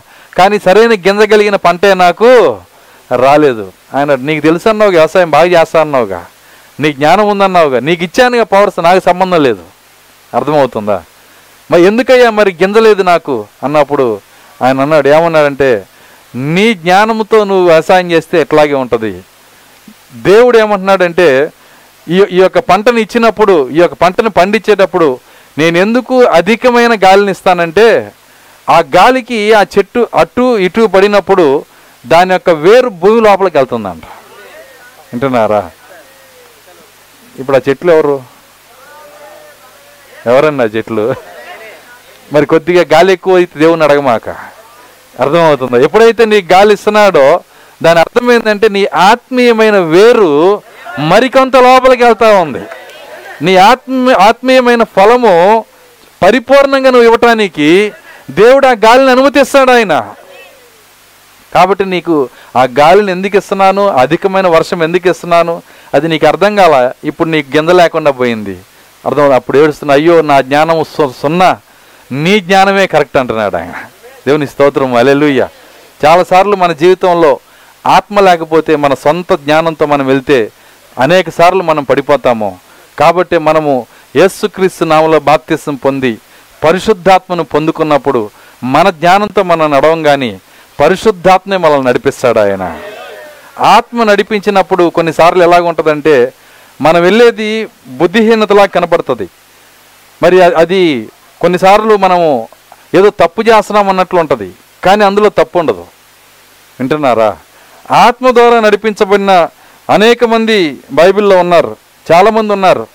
వాళ్ళందరూ కూడా మరి వాళ్ళు వెళ్తున్నప్పుడు వాళ్ళ వాళ్ళ మార్గం సరైనదిగా ఉన్నట్లు కనపడదు. కానీ ఖచ్చితంగా ఆత్మ నడిపించేది ఎక్కడ తీసుకెళ్తాడంటే ఆయన మేలు దగ్గరికే నడిపిస్తాడు ఆయన. అందుకే ఒక సూత్రం చెప్పాడు. ఏమన్నాడంటే దేవుణ్ణి ప్రేమించి సేవించు వారికి సమస్తము సమకూడి మేలు కొరకే జరుగుతున్నవి చివరికి అది ఎక్కడ తీసుకెళ్తాడంటే మేలు దగ్గరికే తీసుకెళ్తాడు. ఆయన ఒక చిన్న కార్యాన్ని చూడొచ్చు మనం దీన్ని బట్టి అర్థం చేసుకోవచ్చు. మోషే దేవుడు నడిపిస్తున్నాడు ఆయన ఆత్మ నడిపిస్తుంది. నడిపిస్తున్నప్పుడు మోషే మరి ఆయన ఆయన నడిపింపులో వెళ్తున్నాడు. ఆ నడిపింపులో ఇరవై లక్షల మందిని ఐగుప్తు నుంచి బయటికి తీసుకొచ్చాడు ఆయన. ఐగుప్తు నుంచి బయటికి తీసుకొచ్చినప్పుడు ఆ ఇరవై లక్షల మందిని ఎక్కడికి తీసుకెళ్తున్నాడంటే కణానికి తీసుకెళ్తున్నాడు వాగ్దాన దేశానికి తీసుకెళ్తున్నాడు. వాగ్దాన దేశము బయలుదేరినప్పుడు ఎంత సమయంలో వాగ్దాన దేశంకి వెళ్ళగలుగుతారంటే మరి బహుశా ఒక రెండు రోజులు లేకపోతే మూడు రోజుల్లో వాగ్దాన దేశానికి వెళ్ళిపోవచ్చు. కానీ రెండు రోజులు మూడు రోజులు లేకపోతే నాలుగు రోజులు. ఈ నాలుగు రోజుల్లో వెళ్ళే ప్రయాణాన్ని దేవుడు నలభై సంవత్సరాలు తీసుకెళ్ళాడు అక్కడ. తన ప్రయాణం ఎట్ట సాగిందంటే ఒక విధంగా చెప్పాలంటే మరి ఆ పక్కన వాగ్దాన దేశం ఉంటే మోసే వీళ్ళందరిని తీసుకుని దాని వ్యతిరేక దిశలో తీసుకెళ్తున్నాడు. ఇరవై లక్షల మందిని తీసుకొని వెళ్తున్నప్పుడు అక్కడ ఉన్నటువంటి ఐగిప్తు వ్యాపారస్తులు అందరూ ఒంట్ల మీద వస్తా మోషేని పలకరిస్తున్నారు. వదిలేశారా? ఫరో వదిలేశాడా మీ అందరినీ? చూడండి అన్నప్పుడు అవును అందరిని వదిలిపెట్టేశాడు. అందరిని వెళ్ళిపోమని చెప్పాడు. మాకు విడుదల వచ్చింది అన్నప్పుడు ఎక్కడికి వెళ్తున్నారు? కనాన్ దేశానికి. మోషే నువ్వు ఫరో కుటుంబంలో పెరిగావు నువ్వు రాజు కుటుంబంలో పెరిగావు. నీకు మ్యాప్ తెలుసు నీకు జీపీఎస్ తెలుసు క- కానానికి ఎట్లా వెళ్ళాలో తెలుసు. ఇదేంటి ఈ దారిలో తీసుకెళ్తున్నావు? వేరొక మార్గంలో తీసుకెళ్తున్నావు. ఇలాగెళ్తే ఎంతో టైం పడుతుంది నువ్వు వెళ్ళటానికి? మోసే అంటున్నాడు అదంతా నాకు తెలియదు. జీపీఎస్ ఎప్పుడో మర్చిపోయాను నేను. అర్థమవుతుందా? ఆ గూగుల్ గూగుల్ దా- దాన్ని ఏమంటారు? గూగుల్ మ్యాప్ని ఎప్పుడో నేను మర్చిపోయాను. కానీ చాలామంది గూగుల్ మ్యాప్తో వెళ్ళి లోయలో పడ్డారంట. ఆ మ్యాప్తో పోయి ఏం చేశారంటే లోయలో పడి చచ్చిపోయారు. అది ఎలా తీసుకెళ్తుందంటే మరి ఐదు కిలోమీటర్లు వెళ్ళేదాన్ని యాభై కిలోమీటర్లు కూడా తీసుకొస్తుంది అది. అర్థమవుతుందా? సో అవన్నీ నేను ఎప్పుడో మర్చిపోయాను. ఆ మ్యాప్ నా మనసులోంచి తీసేశాను. నా జ్ఞానం అంతా నేను వదిలేశాను. నాకు కావలసింది ఆయన ఆత్మ ఎటు నడిపిస్తుందో అటే నేను నడుస్తాను. దేవుని స్తోత్రం. అలెలుయ్య తను ఎప్పుడైతే ఆయన మాట చెప్పాడో వాళ్ళు అన్నారు ఏంటో ఇదంతా కొత్త దేవుడు కొత్త విధానం మీ మీ విధానం మాకు తెలియదు సార్. అట్లాగే పొండి అన్నప్పుడు ఇరవై లక్షల మందిని తీసుకొని ఆయన నడిపించుకుంటూ ఎక్కడికి తీసుకెళ్ళాడంటే ఒక ఒక స్థలానికి వెళ్ళేటప్పుడు చూసుకున్నారంట. కుడిపక్క పెద్ద కొండలు. ఎడం పక్క పెద్ద కొండలు. ఎదురు ఎర్ర సముద్రం. వెనకాల పరో సైన్యం. ఎటు వెళ్తే మంచిది? ఎటు వెళ్ళినా మరణమే. కుడిపక్క మూసేయబడింది. ఎడమ పక్క మూసివేయబడింది. ఎదురు ఎర్ర సముద్రం వెళ్ళలేరు. వెనకాల మరణం తరుగుకుంటా వస్తుంది. ఇరవై లక్షల మంది ఆగిపోయి వాళ్ళు ఏడుస్తున్నారు ఐగిప్తులో సమాధులు లేక మమ్మల్ని ఇక్కడ తీసుకొచ్చింది. ఏంటయ్యా నువ్వు నడిపించింది? ఎలాంటి ఈ విధంగా నడిపించావేంటి? ఆయన నాకు తెలియదు ఆత్మ నడిపించాడు నేను తీసుకొని వచ్చాను. నా నడక కాదు ఇది. నా నిర్ణయం కాదు ఇది. అయితే ఇది బుద్ధిహీనమైన నిర్ణయం. ఇది సరైన నిర్ణయం కాదు. దీని వెనకాల మరణం ఉంది. మేమందరం చచ్చిపోతాం. మా పరిస్థితి ఏంటి? మమ్మల్ని కాపాడేది ఎవరు? అన్ని దిక్కులు మూసేయబడ్డాయి. వింటున్నారా? ఒక మీకు ఒక కార్యం చెప్తాను. అన్ని దిక్కులు మూసినా దేవుడు ఒక దిక్కుని ఎప్పుడు తెరిచే ఉంచాడు. ఏంటి ఆ దిక్కు? పైన దిక్కు.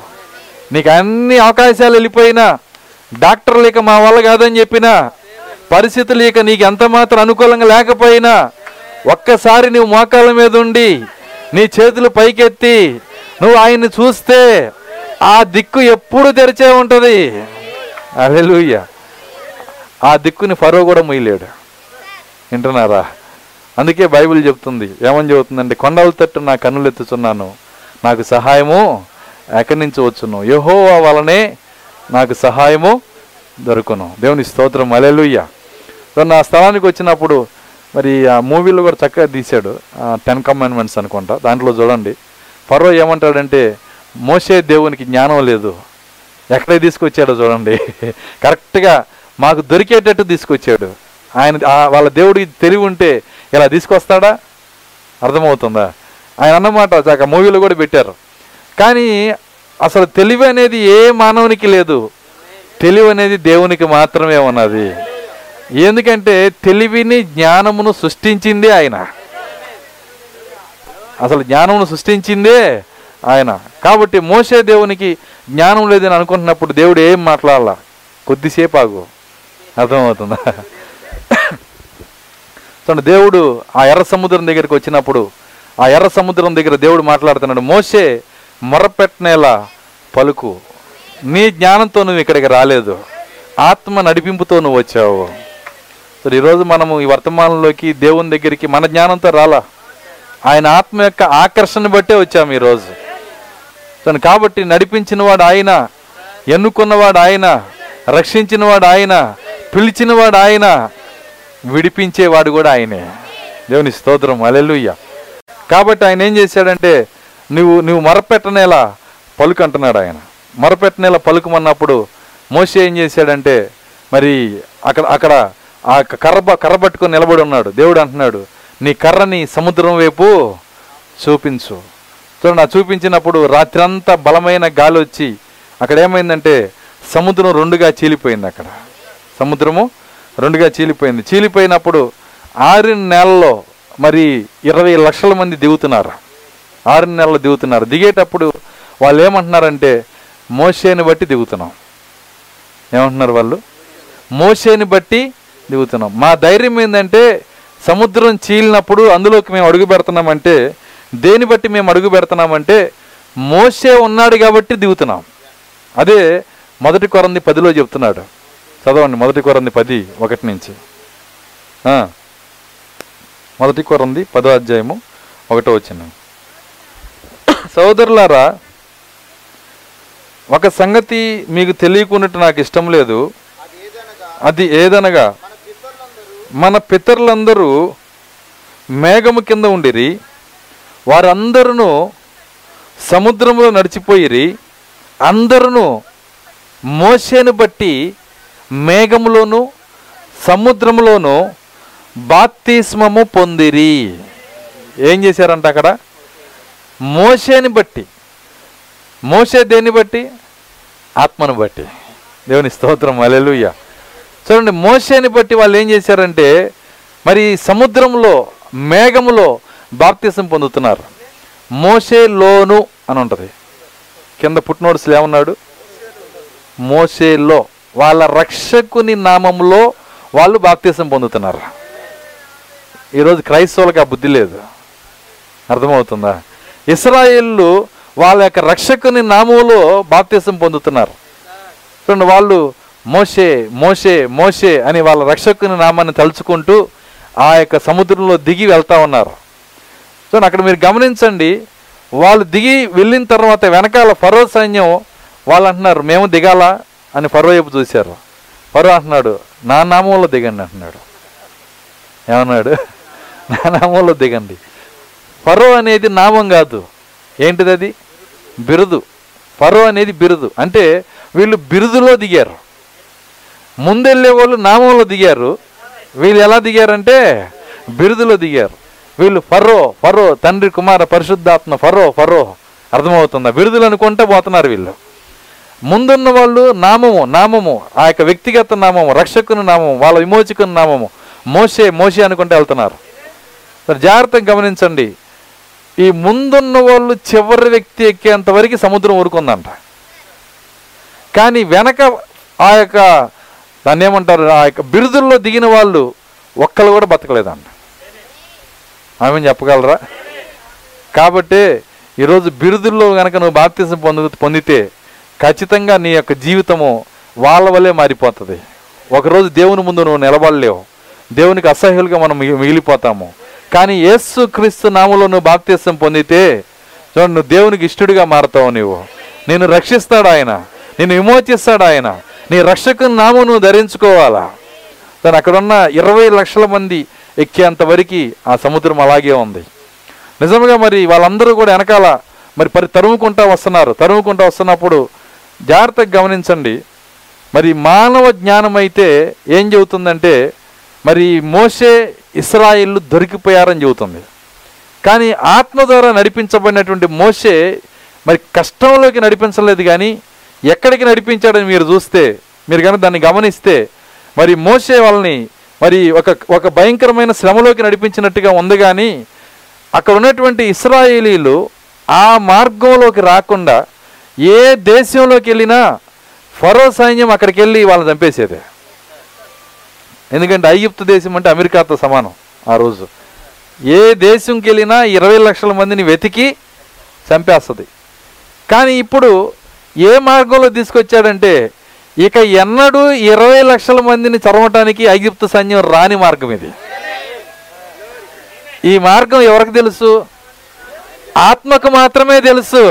దేవుని స్తోత్రం అలేలుయ్య ఎప్పుడైతే వీళ్ళు ఒడ్డెక్కారో ఎక్కడ ఆ సైన్యం మనల్ని తరిమే సైన్యం అంటే ఏరి? ఒకళ్ళు కూడా లేరు. ఏమైపోయారు? ఇక ఎన్నడూ వాళ్ళు నీ దగ్గరికి దేవుడు అంటున్నాడు వాళ్ళ మొక్కమును చూడమన్నాడు ఆయన. దేవుని స్తోత్రం అలెలుయ్య ఏ నిజముగా అది చూస్తానికి మొదట ఎలా ఉందంటే కష్టమైన మార్గముగా ఇబ్బందైన మార్గముగా వింటున్నారా? ఎందుకంటే అంద అందరూ ఎలా ఉన్నారో నువ్వు అలా ఉండవు. అందరూ ఎలా నడుస్తున్నారు నువ్వు అలా నడవు. ఇదంతా ఇబ్బందిగా ఉంటుంది కష్టంగా ఉంటుంది. ఎంత కష్టంగా ఉన్నా ఎంత ఇబ్బందిగా ఉన్నా ఆయన మార్గంలో నువ్వు నడిచినట్లయితే ఒకరోజు నిన్ను మేలుతో ముగించే దేవుడు ఆయన. దేవుని స్తోత్రం అలెలుయ్య కాబట్టి ఆయన ఆత్మ ద్వారా మనం నడిచినప్పుడు చాలాసార్లు మనకు ఎలా అనిపిస్తుంది అంటే అది కష్టంగా అనిపిస్తుంది ఇబ్బందిగా అనిపిస్తుంది. ఆత్మ ద్వారా నడవాలంటే కూడా ఒక క్వాలిఫికేషన్ ఉంది. ఏంటి ఆ క్వాలిఫికేషన్ అంటే మొదటి కొరంది ఒకటో అధ్యాయము ఇరవై ఆరో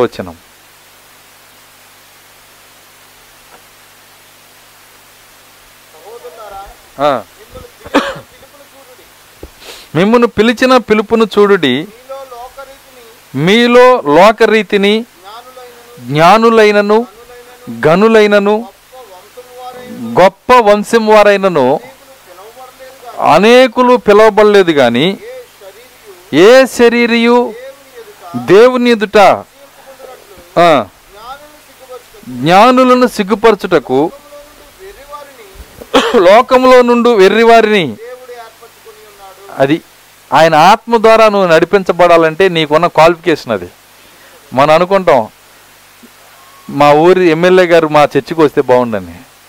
లేదంటే ఫలానా ఫలానా మినిస్టర్ గారు దేవుని నమ్ముకున్నాడండి ఎంత గొప్ప సంగతి అని. దేవునికి అవన్నీ గొప్ప సంగతులు కావు. దేవునికి ఏది గొప్ప సంగతి అంటే వెర్రివారు ఆయనకు కావాలంట. ఆమె చెప్పగలరా? జ్ఞానులను సిగ్గుపరచడానికి దేవునికి కావలసిన వాళ్ళు ఎవరంటే వెర్రివారు. అంటే వాక్యము ఏది చెప్పినా నువ్వు ఆమె చెప్పాలా? ఏదైనా చెప్పనివ్వండి. నోవాహుకు ఒక కార్యం చెప్పాడు ఆయన. కొన్ని గంట అయిపోయింది నాకు ఇచ్చిన టైము. ఒక పది నిమిషాలు ముగిస్తాను. జాగ్రత్తగా గమనించండి. నోవాహుకు కార్యం చెప్పాడు ఆయన. ఏం చెప్పాడంటే మరి నువ్వు ఓడ కట్టమన్నాడు ఆయన. ఓడ కట్టమన్నప్పుడు ఎక్కడ కట్టాడంటే నోవాహు కొండ మీద కట్టాడు ఆయన. ఎక్కడ కట్టాడండి? కొండ మీద. సో అక్కడ ఉన్న సైంటిస్టులు వెళ్ళి ఆ నోవాడని పరిశీలన చేసి నోవాహుతో అంటున్నారు. నోవాహు ఎవరైనా ఓడ కడితే ఎక్కడ కడతారంటే నది సముద్రం ఒడ్డున లేదంటే కనీసం నది ఒడ్డునన్నా కడతారు. నువ్వేది కొండ మీద కట్టావు? నీళ్ళు నీళ్ళలో ఎట్లా పోయిద్ది ఇది అంటే నో అంటున్నాడు నాకు ఆ బాధ లేదు నీళ్ళే నా దగ్గరికి వస్తాయి అన్నాడు ఆయన.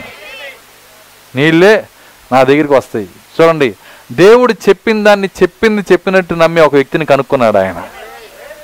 అది వెర్రితనంగా ఉంది. ప్రజలు నవ్వుతున్నారు ఎగతాళి చేస్తున్నారు కులిపోయిన టమాటాలతో కొడుతున్నారంట. ఆయన నేను ఆయన వాక్యాన్ని నమ్ముతాను. ఆయన వర్తమానాన్ని నమ్ముతాను. దేవుని స్తోత్రం. అలెలుయ్య నిజమది. కాబట్టి అది ఎంత వెర్రితనంగా ఉన్నా దాన్ని నమ్మి ఒక వ్యక్తిని ఆయన ఎన్నుకున్నాడు ఆయన. వెర్రి వారిని ఆయన ఎన్నుకున్నాడు. ఒకరోజు ఎలిషా దగ్గర ఒక కార్యం జరిగింది. ఒక ఆయన గొడ్డలి అప్పు తీసుకున్నాడంట. అప్పు తీసుకొని ఆ గొడ్డలి అప్పు తీసుకొని చెట్టును నరుగుతుంటే అప్పు తీసుకున్న గొడ్డలి నదిలో పడిపోయిందంట. అసలుకే గొడ్డలు లేదు. పోనీ అప్పు తీసుకొస్తే అది కూడా ఏమైపోయింది? నీళ్ళలో పడిపోయింది. ఇప్పుడు ఏడ్చుకుంటా వచ్చాడంట. ఏడ్చు ఏడ్చుకుంటా వచ్చి ఆ యొక్క ఎలిషాని అడుగుతున్నాడు అయ్యా ఉన్న గొడ్డలి నాకు లేదు నాకు సొంత గొడ్డలు లేదు. అరువు గొడ్డలు తీసుకొస్తే అది కూడా ఏమైపోయిందంటే నెలలో పడిపోయిందని ఏడుస్తుంటే ఆయనాడు బాధపడమాక దాని గురించి అది పెద్ద విషయమే కాదు. నువ్వు ఏ చెట్టు నరుగుతున్నావు అంటే నది ఒడ్డున ఒక చెట్టు ఉందయ్యా ఎండిపోయిన చెట్టు దాన్ని నడుగు నరుగుతున్నాను. అక్కడికి వెళ్ళి నువ్వు నరుగుతున్న చెట్టు కొమ్మ తుంచి నదిలో పడేసేయి. ఇట్లాంటి నదే ఇట్లాంటి ఒడ్డే ఉంది అక్కడ. అర్థమవుతుందా? ఆ నదిలో పడేసి అన్నప్పుడు "ఆ, పడేస్తే అన్నాడు ఆయన. ఆ ఎండిపోయిన కొమ్మ మునిగిపోయిద్ది బరువైన గొడ్డలి పైకి లేచిద్ది అన్నాడు అంట అర్థమవుతుందా? ఆ మాట చెప్పంగానే ఈయన ఆ మాట చెప్పంగా ఆమెను పరిగెత్తుకుని వెళ్ళిపోతున్నాడు ఆయన. అసలు నువ్వు నువ్వు అసలు ఏం ఆలోచించి ఏం చెప్పాడు ఆయన? ఎండిపోయిన కొమ్మ మునిగిద్దా? గొడ్డలేమో తేలిద్దా? ఎలా సాధ్యం ఇది? అన్నప్పుడు అవన్నీ నాకు అనవసరం. నాకున్న క్వాలిఫికేషన్ ఏంటంటే వాక్యము నమ్మే వెరితనం నాకున్నది. హల్లెలూయా అందుకే దేవుడు ఆయన ఎన్నుకున్నాడు. వెళ్ళిపోయాడు పరిగెత్తుకుంటా పోయి ఒక కొమ్మ తుంచాడు. తుంచి అనుమానం లేకుండా అందులో పడేసాడు అది పడేయంగానే గొడ్డ గొడ్డలు పైకి లేచింది. ఈ కొమ్మ ఎప్పుడు ఎమ్మట వెళ్ళిపోయి ఆ గొడ్డలు తీసుకొని వచ్చేసాడు. దేవా నీకు స్తోత్రం అని చెప్పాడు. దేవునికి కావలసింది అట్లాంటి వాళ్ళే ఈరోజు. ఇందులో ఏదో ఉందో అందులో ఏదో ఉంది నేను జ్ఞాన్ని దీన్ని పరిశీలిస్తాను ఇది అవునా కాదో పదేళ్ళు చూస్తాను ముప్పై మూడు సంవత్సరాలు చూస్తాను. అట్లాంటి వాళ్ళని దేవుడు ఎన్నుకోడండి. వాక్యము వచ్చినప్పుడు దాన్ని ఉన్నది ఉన్నట్లుగా ఎటువంటి అనుమానం లేకుండా నమ్మే వాళ్ళని దేవుడు ఎన్నుకున్నాడు. అందుకే అన్నాడు ఎర్రివారిని ఆయన ఎన్నుకున్నాడు. తర్వాత బలవంతులైన వారిని సిగ్గుపరచుటకు లోకములో బలహీనులైన వారిని దేవుడు ఏర్పరచుకున్నాడు. బలవంతుల్ని సిగ్గుపరచడానికి ఎవరిని ఎన్నుకున్నాడంట? బలహీనులైన వారిని. సో అందుకే దేవుడు ఆయన ఎన్నుకున్న వాళ్ళు ఎలా ఉంటారంటే బలహీనులుగా ఉంటారు వెరివారిగా ఉంటారు. సో మన కొన్ని కాలేజీలు ఉంటాయి. ఆ కాలేజీల్లో ఏమంటారంటే ఆ కాలేజీలో టెన్త్ క్లాస్ వరకు బాగా మెరిట్ వచ్చినటువంటి స్టూడెంట్ని తీసుకొని కాలేజీలు ఏమంటాయి అంటే మా దగ్గరికి రండి ఫీజు లేకుండా చదివిస్తాం. సో వాళ్ళు బాగా చదివిన వాళ్ళని ర్యాంక్ వచ్చిన వాళ్ళని తీసుకెళ్ళి వాళ్ళు చదివించి వాళ్ళ దగ్గర ర్యాంక్ వచ్చినప్పుడు మా వలన వచ్చింది ఇదని చెబుతారు. మా వలన ఈ ర్యాంక్ వచ్చిందని చెబుతారు. వాళ్ళు ఆల్రెడీ ర్యాంక్ స్టూడెంట్లు వాళ్ళకి నువ్వు ఆశపెట్టి స్టూ ఈ యొక్క ఫీజు తగ్గిస్తానని చెప్పి తీసుకెళ్ళి అక్కడికి తీసుకెళ్ళి ఏం చేస్తారంటే వాళ్ళు చదివించి వాళ్ళకి ర్యాంక్ వచ్చినప్పుడు మా కాలేజీ మా కాలేజీ అని పేపర్ అంతా వేస్తుంటారు. వాళ్ళకి ఎవరు కావాలంటే ర్యాంక్ వచ్చిన స్టూడెంట్లు కావాలి. కానీ ఇక్కడ పరిశుద్ధాత్మ కాలేజీ పెట్టాడు ఇక్కడ. ఎవరు కావాలంట ఆయనకి? వెర్రివారు కావాలంట. ఇది నిజమైన టాలెంట్ అంటే. వెర్రివారిని జ్ఞానవంతులుగా చేస్తున్నాడు. బలహీనను బలవంతులుగా చేస్తున్నాడు ఆయన. లూయ చూడండి ఆ యొక్క కండలు తిరిగిన గుళ్యాత్ ముందు ఎవరు నిలబెట్టాడు అక్కడ? అసలు ఆయనకి ఒక్క కండ కూడా తిరగలే అప్పటికి. అర్థమవుతుందా? ఆడపిల్ల చేతుల్లాగా స్లీవ్గా ఉన్నాయంట ఒక ఒక పొడుగుగా. అర్థమవుతుందా? అక్కడ ఎక్కడ కండాలు తిరిగిన ఒక బాలుడిగా ఉన్నాడు. ఆయన చూసి గొలియాతే ఆశ్చర్యపోయాడంట. ఎందుకంటే సమస్య ఏంటంటే అక్కడ అక్కడ పోటీ ఏంటంటే ఓడిపోయిన వ్యక్తి ఓడిపోవటమే కాదు రాజ్యం కూడా పోయిద్ది అక్కడ. నేను ఎప్పుడు ఆశ్చర్యపోతా? దావీదిని పంపించినప్పుడు ఆ యొక్క మరి రాజు సౌలు దావీది ఓడిపోతే తన రాజ్యం కూడా పోయిద్ది కదా. కానీ ఎంత విశ్వాసం పెడితే వచ్చాడు అక్కడికి? ఆయన ఆయన పంపించాడు అక్కడ. ఎక్కడి నుంచి వచ్చింది ఆ విశ్వాసం అంటే దావీదు తనకు చేసిన మేలులు సౌలు దగ్గర జ్ఞాపకం చేసుకున్నాడంట. ఇదిగో నేను ఈ కష్టంలో ఉన్నప్పుడు దేవుడు ఎలుగుబంటి నుంచి విడుదల చేశాడు. ఈ కష్టంలో ఉన్నప్పుడు సింహం నుంచి ఆయన విడుదల చేశాడు అని చెప్పినప్పుడు ఆయన ఆయన చెప్పినటువంటి సాక్ష్యానికి సౌలు కూడా బలపడ్డాడు అన్న దేవుని స్తోత్రం అలెలుయ్య నిజమది కాబట్టి ఈరోజు కూడా నువ్వు చేయాల్సిన పని ఏంటంటే నీకు చేసిన మేలు ఒక్కసారి నువ్వు జ్ఞాపకం చేసుకుంటే కనీసం నీ జీవితంలో ఇప్పుడే నువ్వు ప్రారంభిస్తే నీకు చేసిన మేలు ఒకవేళ లేకపోతే ఎవరికన్నా చేసిన మేలు నువ్వు జ్ఞాపకం చేసుకుంటే ఎవరి జీవితంలో జరిగిన కార్యాలు నువ్వు నువ్వు గనక దాన్ని బట్టి నువ్వు దేవుని శృతిస్తే నీ ముందున్న సమస్యను జయించే శక్తిని దేవుడు నీకు ఇస్తాడు ఆయన. దేవుని స్తోత్రం. అలెలుయ్య చూడండి ఆ యొక్క బలహీనుడైనటువంటి గొలియాత్ గొలి ఆ యొక్క దావీదిని గొలియాత్ ముందు నిలబెట్టినప్పుడు ఆయన ఆయన దావీది ఎరుగున్నాడు. ఏమన్నాడంటే అసలు యుద్ధం నేను చేస్తే కదా అన్నాడు. ఆయన అన్న మాట ఏంటంటే ఆయన ఇచ్చిన ఆన్సర్ ఏంటంటే అసలు యుద్ధం నేను చేస్తే కదా ఆ మాటని ఎట్ట చెప్పాడంటే యుద్ధం యెహోవాది. అంటే నాది కాదని అర్థం. అర్థమవుతుందా? నేను గెలుస్తాను వాడతాను అంటానికి నేను చేస్తే కదా. సో నాది గొప్ప సూత్రాన్ని చెప్పాడు ఆయన. అక్కడ అక్కడ గొప్ప భయంకరమైన యోధుణ్ణి ఎదిరించటానికి ఇస్రాయేల్ యోధులందరూ దుప్పటి కప్పుకొని పిలుస్తారేమో అని వణుకుతున్న టైంలో బలహీనుని దేవుడు లేపాడు అక్కడ. అదే దేవుని ఎన్నిక. కాబట్టి నువ్వు అనుకుంటావు నేను బలహీనుని బలహీనరాలని. నువ్వు బాధపడాల్సిన అవసరంలా నువ్వు బలహీనరాలుగా ఉన్నావంటే బలహీనుడిగా ఉన్నావంటే దేవుడు నేను ఎన్నుకున్నాడని అర్థం. నేను చేయగలను నాకు అసాధ్యమైంది లేదంటున్నావంటే నీకు ఎన్నిక లేదని అర్థం. దేవుని స్తోత్రం. అల్లెలుయ్య కాబట్టి దేవుడు ఎన్నిక లేని ఇజ్రాయెల్ జనాంగాన్ని దేవుడు ఎన్నుకున్నాడు. బలహీన జనాంగాన్ని ఎన్నుకున్నాడు. ఆ బలహీన జనాంగాన్ని ఎన్నుకొని ఆ ఎరుకో గోడ దగ్గరికి వెళ్ళినప్పుడు ఆయన చూడండి ఎరుకో గోడను తోసేటప్పుడు ఎలా తోశారంటే వాళ్ళు మరి అంటే వాళ్ళు వాళ్ళు తొయ్యలేదు. ప్రజలు అనుకునేది ఏంటంటే దాన్ని తోశారని. ఒకవేళ తోస్తే ఇరవై లక్షల మంది ఇట్లా ఉన్న గోడ ఇటు పడిపోవాలా? ఇటు నుంచి తోశారంటే ఇటు ఇటు పడిపోవాలా? కానీ గోడ ఎటు పడిందంటే వాళ్ళే పడిందంట. ఇస్రాయల్ పడింది? అంటే అర్థం ఏంటి? తోసినందువల్ల పడిపోయిందా? లేకపోతే అర్థమవుతుంది. దేవుని శక్తి వలన పడిపోయిందా? దేవుని శక్తి వల్లనే పడిపోయింది. అందుకే పౌలు గారు అంటున్నారు నేను ఎప్పుడు బలహీనుడనో అప్పుడే బలవంతుడను. కాబట్టి మనల్ని దేవుని ఆత్మ వాడుకోవటానికి మనల్ని వెర్రివారి స్థితిలోకి తీసుకెళ్తాడు బలహీన స్థితిలోకి తీసుకెళ్తాడు. ఇంకా తర్వాత చూద్దాం చివరగా. నెక్స్ట్ ఎన్నికైన వారిని వ్యర్థం చేయుటకు లోకంలో నీచులైన వారిని తృణీకరించబడిన వారిని ఎన్నిక లేని వారిని దేవుడు ఏర్పరచుకొని ఉన్నాడు. దేవుని స్తోత్రం. అలెలుయ్య మనం మనము లోకంలో ఎన్నిక లేని వాళ్ళము గుర్తింపు లేని వాళ్ళము. కొన్నిసార్లు చాలామంది బాధపడతారు నన్ను ఎవరు పలకరించట్లేదండి నన్ను ఎవరు పట్టించుకోవట్లేదండి. నిజంగా దేవుని కృప నీకు సమృద్ధిగా ఉందని అర్థం అక్కడ. నన్ను ఎవరో పట్టించుకోవాల్సిన అవసరంలా. నువ్వు నిన్ను ఎవరు పట్టించుకోకపోతే ఎన్నిక నీకుందని అర్థం అక్కడ. కాబట్టి నిజముగా ఎన్నుకోబడిన వ్యక్తి ఎవరు పట్టించుకున్నా ఎవరు పట్టించుకోకపోయినా ఎవరు సహాయం చేసినా ఎవరు సహాయం చేయకపోయినా నువ్వు ఆత్మ వలన తిరిగి జన్మిస్తే నీ రెండు కళ్ళు దేవునిపైనే ఉంటాయి. దేవుని స్తోత్రం. అలెలుయ్య అటువంటి జన్మ మనందరికీ దేవుడు ఇచ్చునుగాక. ప్రార్థించుకున్నాం కళ్ళు మూసుకున్నాం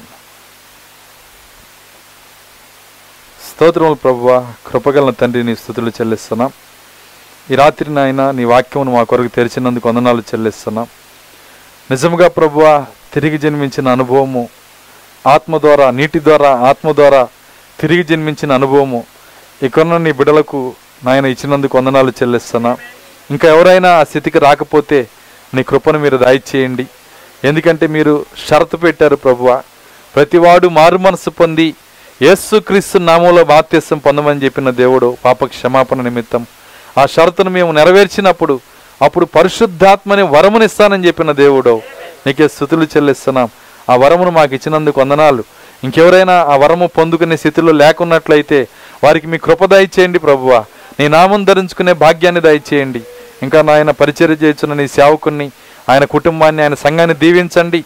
జాషువా గారిని నాయన తన కుటుంబాన్ని దీవించండి. తన సంఘాన్ని దీవించండి. కుడి వచ్చిన ప్రతి బిడ్డను మీరు దీవించండి. విన్న వాక్యం హృదయం పైన రాయండి ప్రభువ. దాని ప్రకారం జీవించే శక్తి మీరు దయచేయండి.